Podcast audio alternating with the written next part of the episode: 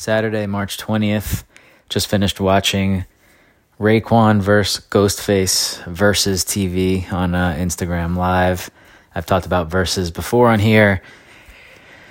Man, that was some fun shit. And, you know, usually there aren't two guys who work together and are in the same super group uh, doing this against each other. Not like they're ever enemies doing it against each other. Although there was some, like, southern thing like Gucci Mane and somebody else, two people that I don't really care about nor care for their music.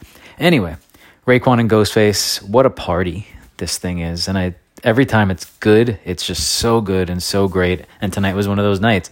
100,000 people at one time all watching from Snoop to DJ Premier to RZA and Method Man and all the Wu Tang people. And some of them were even there that jumped in and Rosenberg and Charlemagne the God, Keyshia Cole, and Missy, and like just hip hop comes out to Puffy was there. But they just come out to like watch these celebrations, and that's exactly what it is. Twenty songs each.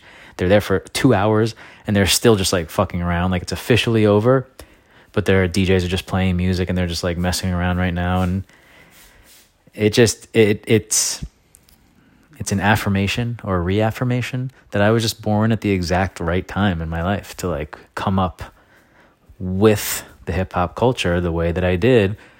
And these guys, you know, being a major part of that, and a lot of that shaped the way that I think about and act within the world. And whether you love Wu Tang or love hip hop or not, like this is fun shit. Like the, the 100,000 people in this live Instagram room tonight had way more fun than you do tonight. I, I'm, I'm almost guaranteeing that. Shout out to Wu Tang. Shout out to Ray and Ghost and Verzuz TV for making these things happen. Just, uh, just fun, man.